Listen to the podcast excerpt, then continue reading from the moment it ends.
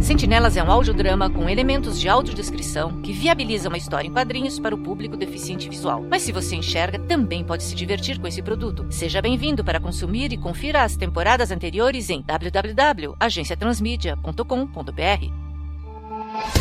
Prose, consultoria criativa, apresenta uma produção 100% original Agência Transmídia. Os heróis que você escolheu. Sentinelas.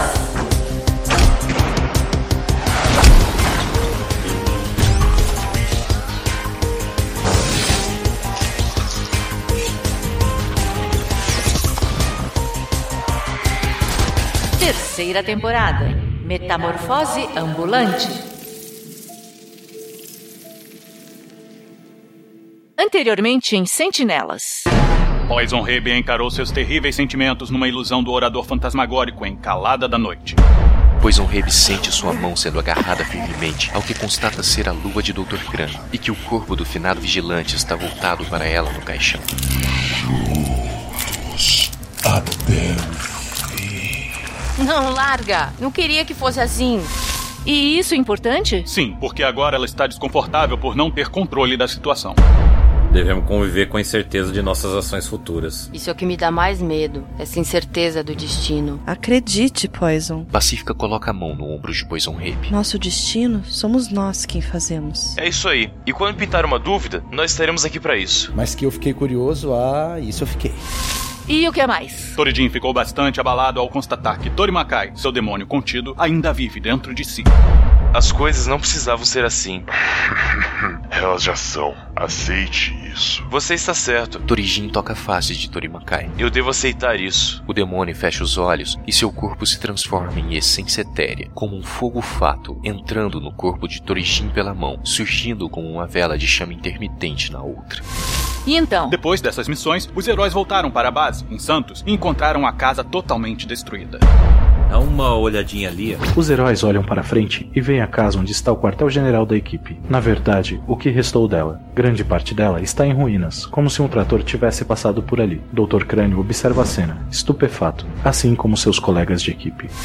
Ah, não brinca. Sério? Sério. E agora eles têm uma base completa de operações sob o terreno da casa com uma porta que ninguém consegue abrir.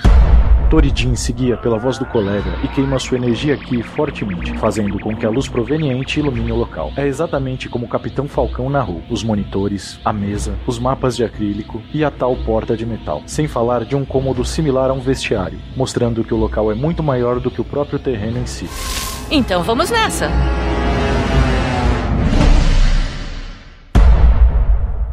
Porto Seguro, Bahia.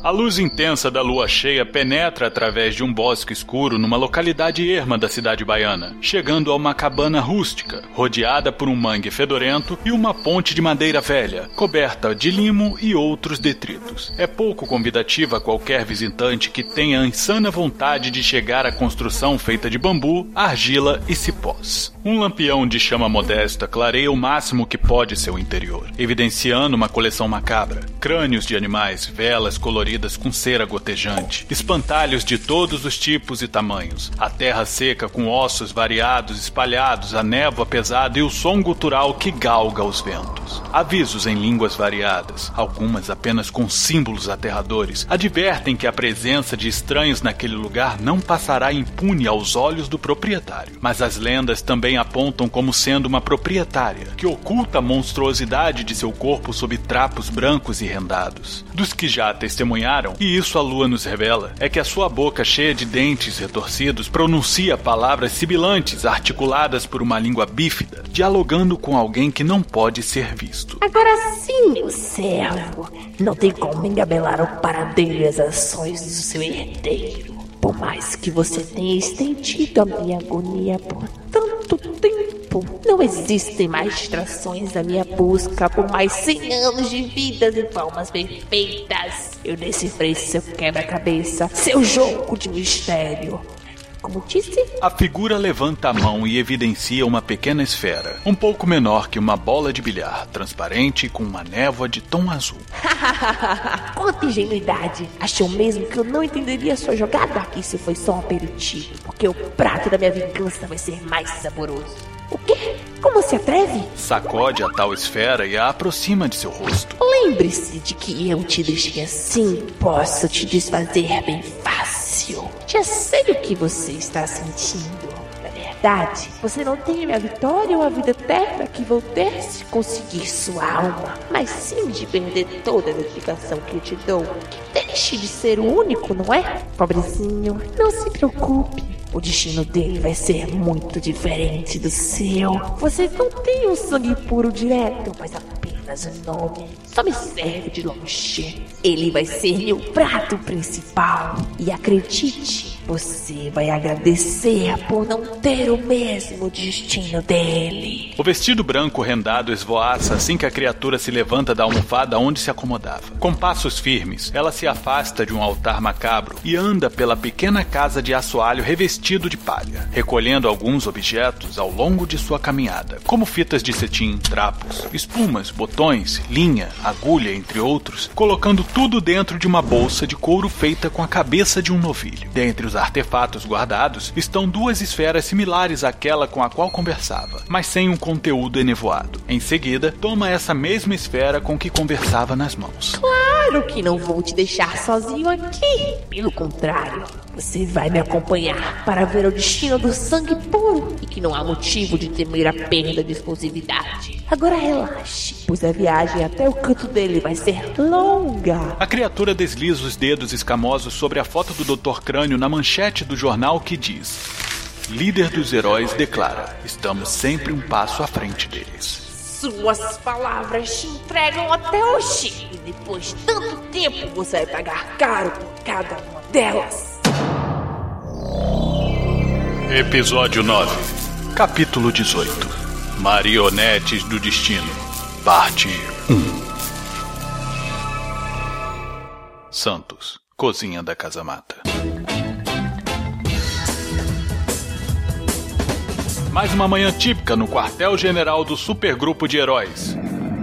Tirando que a fome é o maior vilão dos que estão fazendo plantão. Toridin bate com a cabeça repetidas vezes na mesa de metal, enquanto Oculto fixa os olhos arregalados num ponto perdido no infinito. Poison Rebe adentra a cozinha segurando algumas sacolas de compras e olha para os esfomeados colegas de equipe. Mas o que tá acontecendo, velho? A fantasmagoria voltou? Não, os mocinhos aí estão mortos de fome mesmo. Olha a cara de quem sequer comeu e não gostou. Diz Pink Rocker, vindo da sala, batendo alguns ovos numa panela. Por que não comem? Porque não sabem cozinhar. Mas você tá cozinhando e não descolou uma boia para eles? Até ofereci, mas eles não querem comer o que eu faço desde o problema com o Capitão Falcão. Não foram meus biscoitos amanteigados que deram aquela dor de barriga nele. Eram biscoitos amanteigados? Poison Rebe coloca as sacolas de compras em cima da pia. Jurava que eram pastéisinhos de Belém. Nossa, estavam tão calóricos assim? Uma modelo de passarela ficaria obesa só de olhar para eles naquela rede social. É, eu nunca fui lá muito boa na cozinha mesmo. Mas para não dizer que eu não sei fazer nada, eu fervo água com uma perfeição. Não duvido. Poison Rebe olha para a panela que Pink Rocker segura e em seguida para os amigos esfomeados. Vai mais um omelete para tampar o buraco do estômago, mano? Omelete.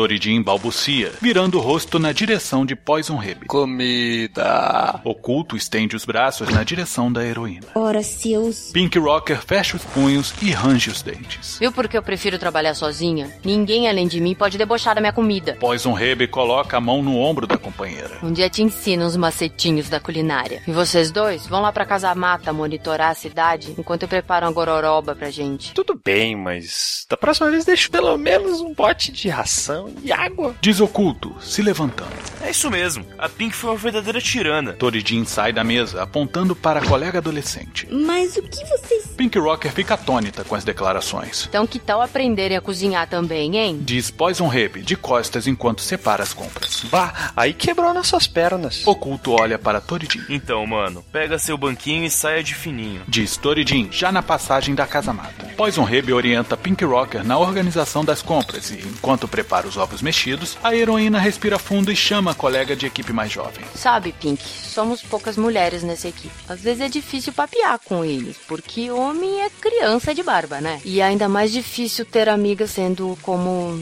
eu sou. É, você não é muito sociável, mas se quiser prosear, pode falar comigo. Bom, tô com um probleminha com o cara, sabe? E.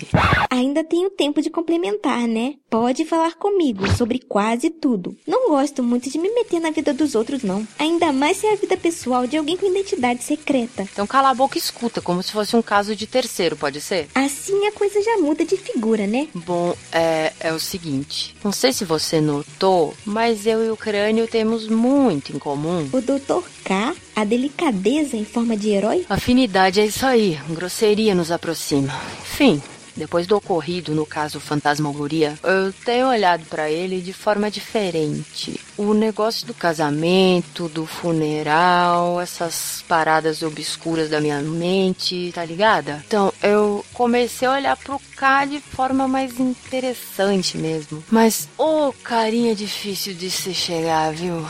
Mas eu acho que o K só é reservado e um pouquinho intolerante com as neiras. Mas tirando isso, acho um homem e tanto. Tirando isso? Ele é só isso. Tá bom, tá bom. Eu sou chegada num cara bronco.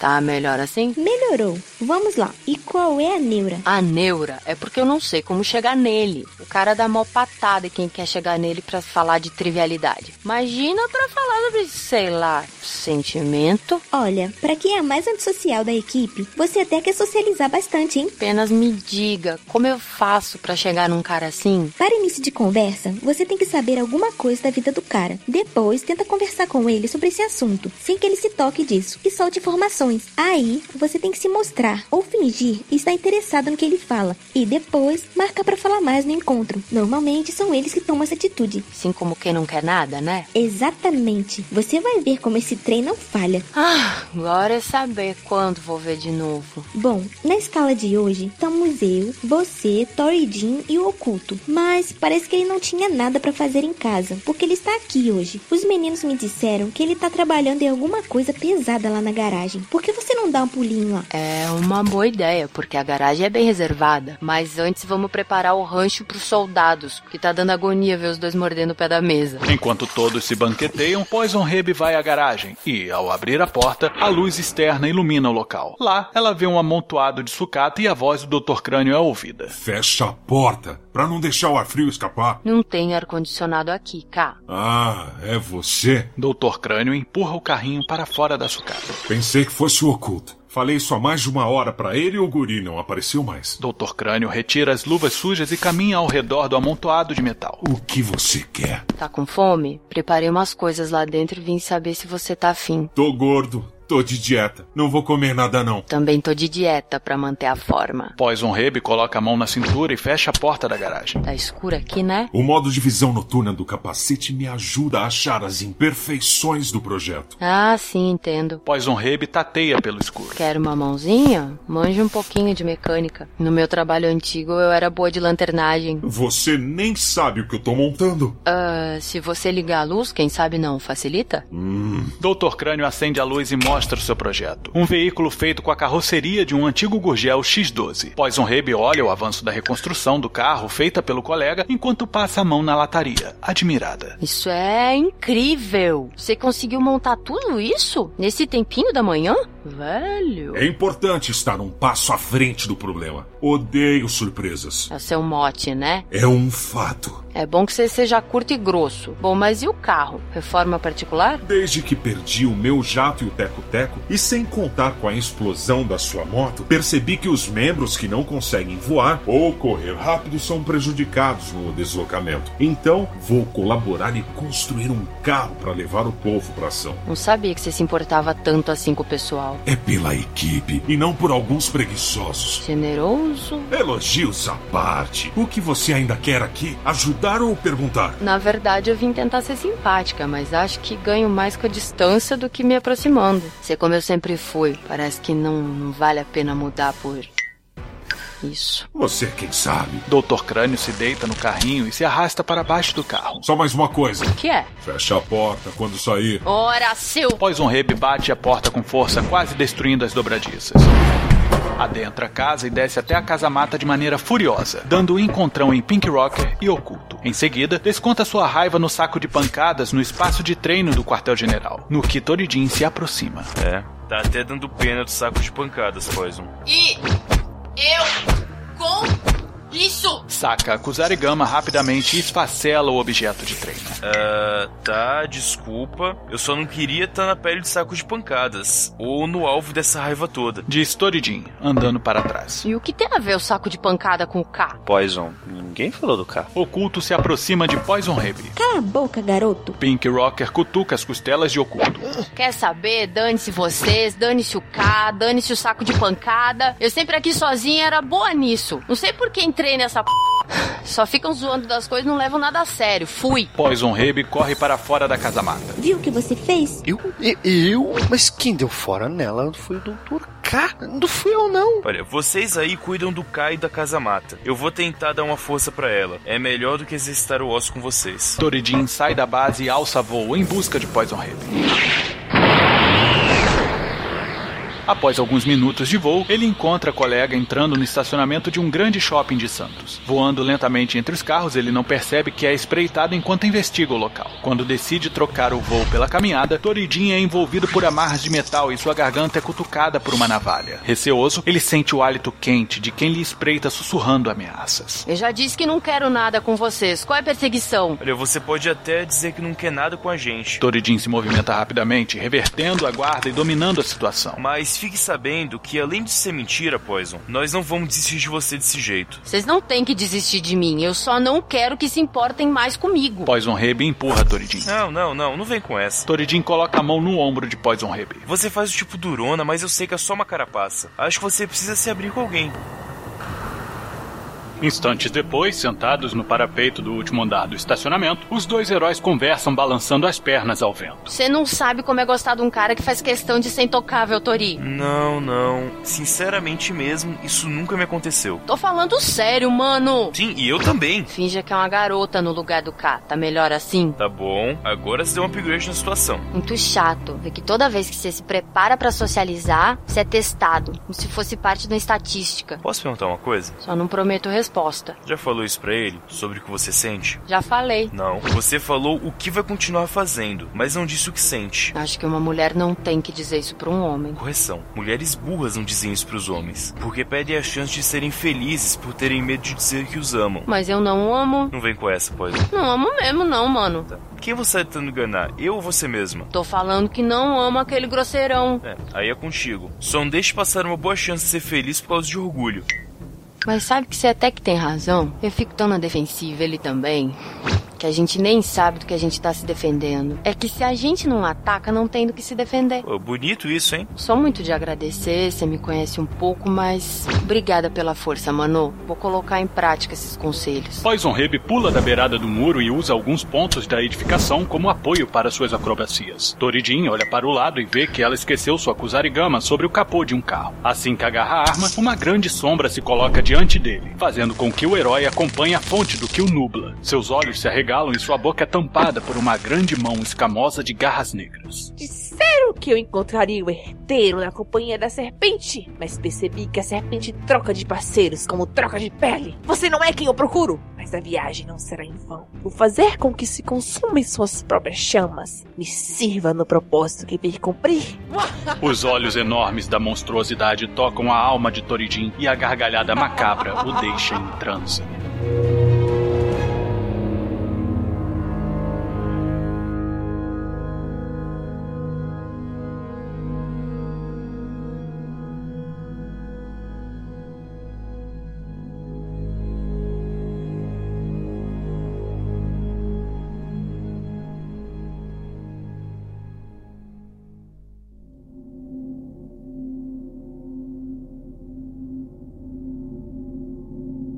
Durante sua corrida urbana, Poison Rebe procura sua Kusarigama a fim de alcançar um ponto mais difícil, mas se recorda que a deixou lá no estacionamento. Ao retornar para o local, ela fica preocupada ao encontrar a sua arma fincada no chão, prendendo a solitária máscara de Torijin no solo. Depois de remover a lâmina da faixa de pano, ela se coloca em prontidão para combate e é quando uma rajada de energia a atinge nas costas, jogando-a contra um carro estacionado adiante. Poison Rabe se levanta e busca o seu agressor, mas o sol ofusca sua visão. Vindo da direção do Astro Rei, uma pessoa plana vagarosamente, emanando energia e gargalhando. Procurando seu amigo Jin, humana. Acho que você chegou tarde demais. E quem é você? Ela põe a mão sobre os olhos, tentando identificar o agressor. Eu sou o que Torijin deveria ser, o poder encarnado, a energia plena. Mas como ele não conseguiu ser isso, tive que me impor mais uma vez. E dessa vez, na sua realidade. Tá é verdade. Você é o tal Torimakai que o Scan e os outros me falaram? Aquele que tava na mente do Torijin? Eu sou o dono da mente de Torijin. E agora também do corpo. Eu vou reduzir a menos que poeira todos aqueles que se colocarem contra meu reinado sombrio. Onde tá o Torijin? Fala logo. Não seja insolente, Kurakumi. Torimakai pousa no chão do estacionamento e revela mais uma vez suas garras assustadoras e o seu rosto monstruoso, similar a uma máscara do kabuki japonês. Respeite-o como a lenda que sou em seu país. A única pessoa que eu devo respeito são meus pais, olhe lá. Poison Rabe manuseia sua Kusarigama. Não vai ser uma carranca cabeluda que vai mudar meus modos. Foi bom você dizer isso. Torimakai aponta para trás de Poison Rabe, e a heroína mal tem tempo de olhar para trás quando é atingida por uma forte pancada que a lança de encontro a outro carro. Seu agressor se revela. A figura que abduziu Torijin, trajando vestido rendado branco, mãos escamosas de garras negras, cabelos ressecados, compridos e negros como a noite, e com um rosto assustador, similar ao de um lagarto. Seus olhos amarelos de pupilas fendadas observam Poison Rabe como um predador espreita sua vítima, serpenteando sua cauda enorme. A heroína se põe em posição defensiva. Não sei de que sítio você veio, Cuca, mas acho melhor você voltar pro seu rabicó. Aproveite sua língua, serpente, pois ninguém zomba de Magamara e vive o suficiente para se gabar disso. Tô tremendo de medo, calango travesti. Espero não estar estorvando, mas lembre-se de que ainda participo dessa batalha. Não sou tolerante com quem me ignora. Torimakai emana sua energia aqui.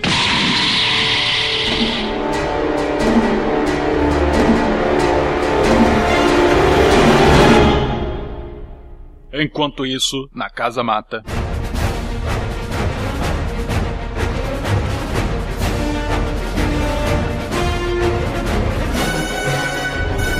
Dr. Crânio adentra a cozinha e joga suas luvas sujas de graxa sobre a pia. Olha ao redor e vê Pink Rocker encostada na porta da cozinha, balançando negativamente a cabeça. Não o quê, Rocker? Você. Hum, isso me cheira a pseudopsicologia de blog. E você não está bastante grandinho para levar uma bronca de uma adolescente? Sem rodeios, ok? Não tenho tempo a perder falando sobre férias e dever de casa. O problema não sou eu. O problema é você. Eu já disse. Será que você tem o coração tão seco, frio, a ponto de não aceitar carinho de alguém que quer te dar isso de graça? Nada é de graça na vida. Tudo tem um preço, uma compensação. O que me gera perda não me interessa. Você é que é uma perda de tempo. Se eu sou, por que você insiste neste papo? Não tenho motivos para me envolver com alguém. Ainda mais tão novinha. Eca, você acha que sou eu quem está interessado em você, tio? Fala sério que você não sabe quem é. Não sou adivinho, nem telepata. E também não envolvo trabalho com lazer. Na verdade, ser um sentinela é válvula de escape pra pessoa infeliz que você é. Olha a psicologia de rede social aí, gente. Ora, Pink Rocker, não me amole. Sabe, Poison tem razão. Pink Rocker coloca o dedo na cara de Dr. Crânio. Dane-se, K. Dr. Crânio se detém por alguns instantes, mas logo sacode a cabeça e pega uma omelete na frigideira, seguindo para o banheiro e acessando a casamata. Lá, ele flagra o culto rodando na cadeira giratória, que para o movimento assim que encara o líder da equipe. O que é que foi, Guri? Nunca viu? Depois de tomar uma bronca da mulher?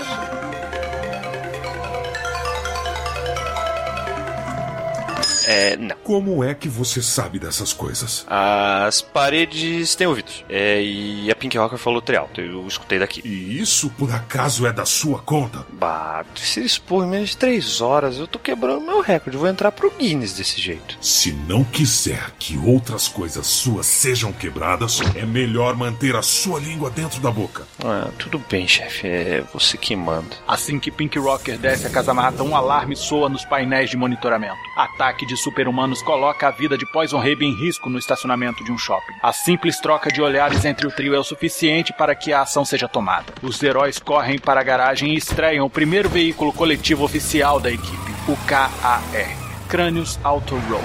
Todos os direitos reservados.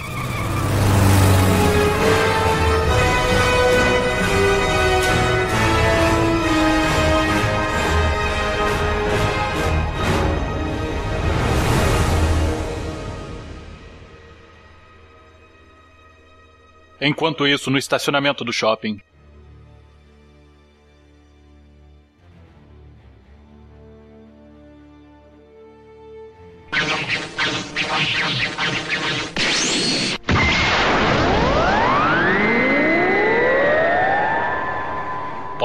Encontra dificuldades na luta violenta contra Torimakai e Magamara, pois a reptiliana investe com garras e cauda enquanto o demônio dispara rajadas ininterruptas na heroína. Ela evade para trás de vários carros e apenas lamenta o prejuízo que os donos terão devido à sua estratégia. Tomando impulso e correndo por cima do capô de um dos veículos, a sentinela voa com os dois pés no peito de Magamara, que apesar de sentir o golpe, não sai do lugar. Poison Raven segura a adversária pelo colarinho de seu vestido. Eu vou dar tanto na sua cara que você vai agradecer por esfoliar a pele.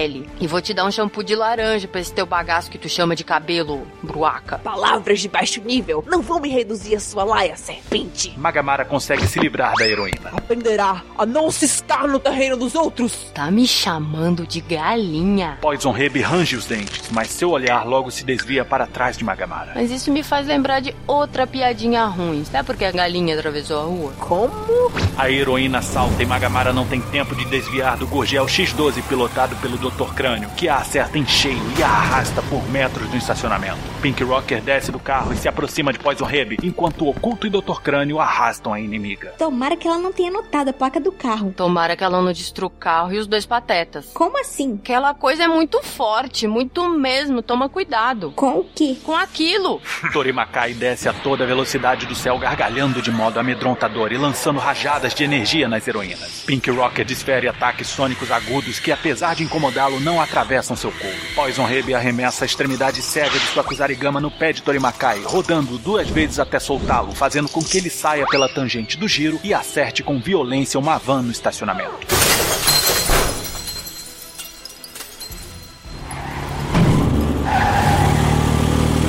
Dr. Crânio e Oculto chegam ao fim da pista do estacionamento enquanto empurram a inimiga reptiliana contra a parede. Mas o gosto da vitória é amargado quando o monstro levanta os olhos e fixa suas pupilas nos olhos do líder dos sentinelas, fazendo com que ele pare por um instante de acelerar o veículo. Magamara empurra o carro para trás, fazendo-o bater de traseira numa mureta. Durante a reação, Oculto salta do carro e corre para cima da oponente, se valendo de suas sombras como portais para seus ataques surpreendentes. Mas a inimiga arranca Oculto de dentro das trevas aliadas, coloca a mão sobre sua boca e o fita nos olhos. Oh, sim! Eu posso te ver! As sombras não te prendem, elas te libertam! Humano contém que sai a luz e entre a sombra. Segure minha mão e seja bem-vindo novamente. Como num passe de mágica, o culto some no ar e apenas suas roupas permanecem. Dr. Crânio não acredita em seus olhos, mas logo se recupera e pula pelo capô do KAR, disparando seu cabo de aço na inimiga. Ela não se faz de rogada e se aproxima puxando o cabo sem fazer a menor força. O que, o que você quer? Você sabe o que eu quero?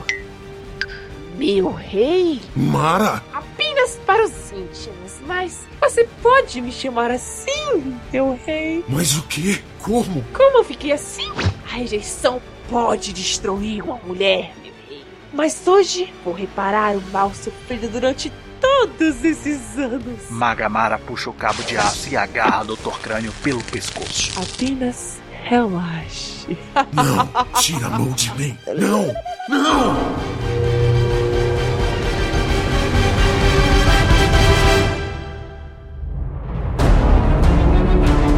Pink Rocker e Poison Rabe se aproximam da van na qual Torimakai foi lançado. À medida em que as heroínas vão se aproximando, feixes de sombras se formam a partir do veículo retorcido. que vai sendo aberto de modo que Torimakai saia de lá caminhando e sorrindo psicoticamente. Mas ele não sai da sucata sozinho. Uma criatura esguia e alta, com uma túnica preta e com rosto de caveira, desliza sobre um assoalho de sombras. Seus olhos brilham num tom vermelho sepulcro e sua respiração causaria inveja ao mais tarimbado vilão dos cinemas. Torimakai e seu novo colega acuam as heroínas. Quem é você? Senhoritas, o que dizer deste meu colega de escuridão que eu conheço há tão pouco tempo, mas já considero tanto? Este aqui é Nictus.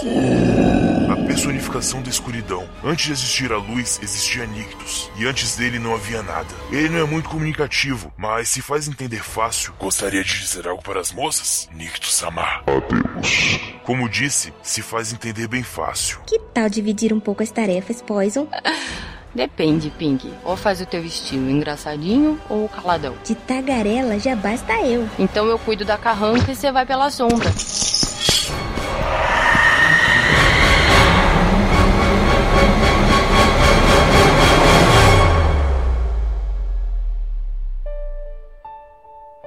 Escuridão, odor podre, falta de ar.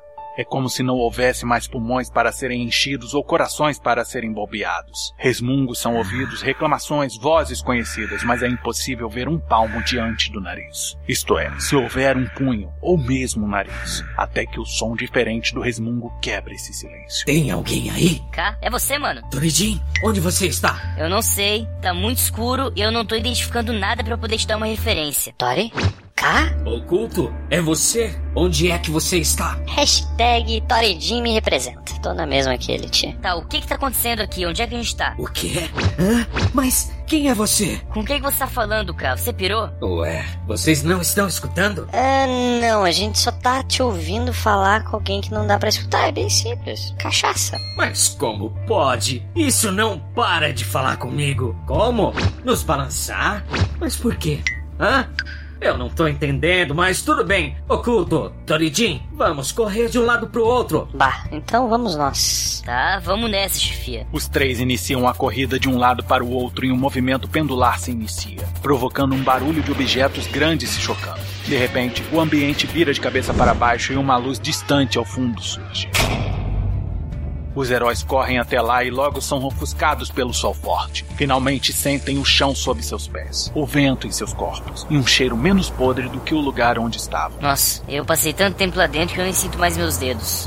Ca cadê meus dedos? Cadê meus dedos, mano? Cadê minha mão? Meus pés? Cadê minha orelha? Cadê o meu pâncreas? É que. Não, não, É não. que que fica o pâncreas. Mais pra Ai, cima, meu vai. pâncreas tão bonitinho, tão pancreático. Ignorando o drama anatômico de Oculto e Toridin, Dr. Crânio caminha até próximo de um retrovisor quebrado no chão e se espanta. Em seguida, acena para os dois colegas. Toridin é o primeiro a chegar e constata a dura e macabra realidade. Peraí, peraí. Nós, nós somos bonecos de pano. Ah, trilegal, tia. Não apenas simples bonecos de pano oculto. Somos bonecos de voodoo. Boneco de voodoo? Daqueles paranauês que espetam alfinete na bunda do cara pula? Mais ou menos por aí, Tori. Bonecos de voodoo são receptáculos de alma e não são fantoches de sparring, como a mídia mostra. Nossas almas estão dentro destes bonecos. Hum, beleza, é só a gente se libertar disso e voltar pros nossos corpos, então, não é? Você acha que vamos fazer que nem aquele brinquedo assassino, usar magia negra reversa pra poder voltar pro nosso corpo antigo, animal? A questão não é essa, pessoal. O lance é o que estão fazendo com os nossos corpos. Tá, você não acha que. Sim, Toridin, nossos corpos ficaram vagos para serem ocupados por outros. É. Ou serem dominados por quem já estava dentro.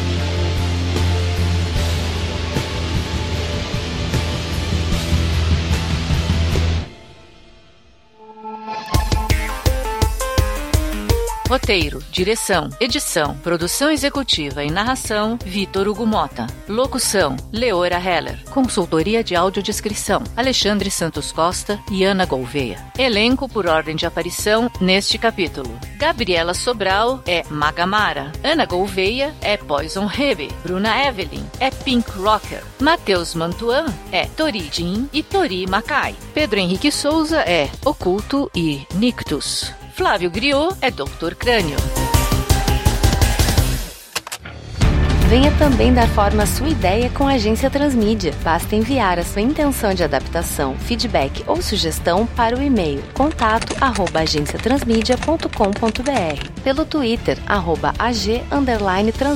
pelo facebook.com barra agência transmídia ou através de um comentário pelo site www.agenciatransmedia.com.br. Tão logo recebermos seu recado, entraremos em contato. A Agência Transmídia agradece a sua atenção. Tenha uma boa semana.